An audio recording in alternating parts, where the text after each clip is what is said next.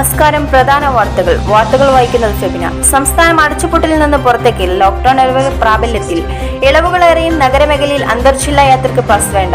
സംസ്ഥാനത്ത് പതിമൂന്നായിരത്തി ഇരുന്നൂറ്റി എഴുപത് പേർ കൂടി കോവിഡ്. ജി പി ആർ പതിനൊന്ന് പോയിന്റ് ഏഴ് ഒമ്പത്.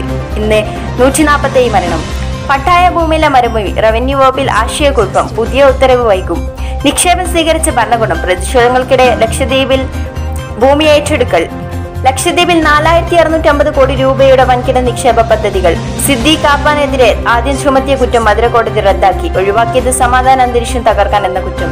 സംവിധായകനും നാടകരചയിതാവുമായ എ ശാന്തകുമാർ നിരാധനായി ബിവറേജുകൾ തുറക്കം. ആരാധനകൾക്ക് വിലക്ക്. പരീക്ഷാ തീയതികളിൽ മാറ്റം. ഹയർ സെക്കൻഡറി പ്രാക്ടിക്കൽ പരീക്ഷ ജൂൺ ഇരുപത്തെട്ട് മുതൽ. സർവകലാ ഫൈനൽ സെമസ്റ്റർ എക്സാം ജൂൺ ഇരുപത്തെട്ട് മുതൽ. ജെറുസലേമിൽ ഫലസ്തീൻ യുവതിയെ ഇസ്രായേൽ സേന കൊലപ്പെടുത്തി. മരമുറിച്ചു കടത്തി കോഴിക്കോട് പുൽപ്പാടി പഞ്ചായത്തിൽ ഭൂമിയിൽ നിന്ന് ലക്ഷങ്ങളുടെ മരം മുറിച്ചു കടത്തി. നെല്ലിയമ്പം ഇരട്ടക്കൊല ഒരാഴ്ചയായിട്ടും തുമ്പൊന്നുമില്ല.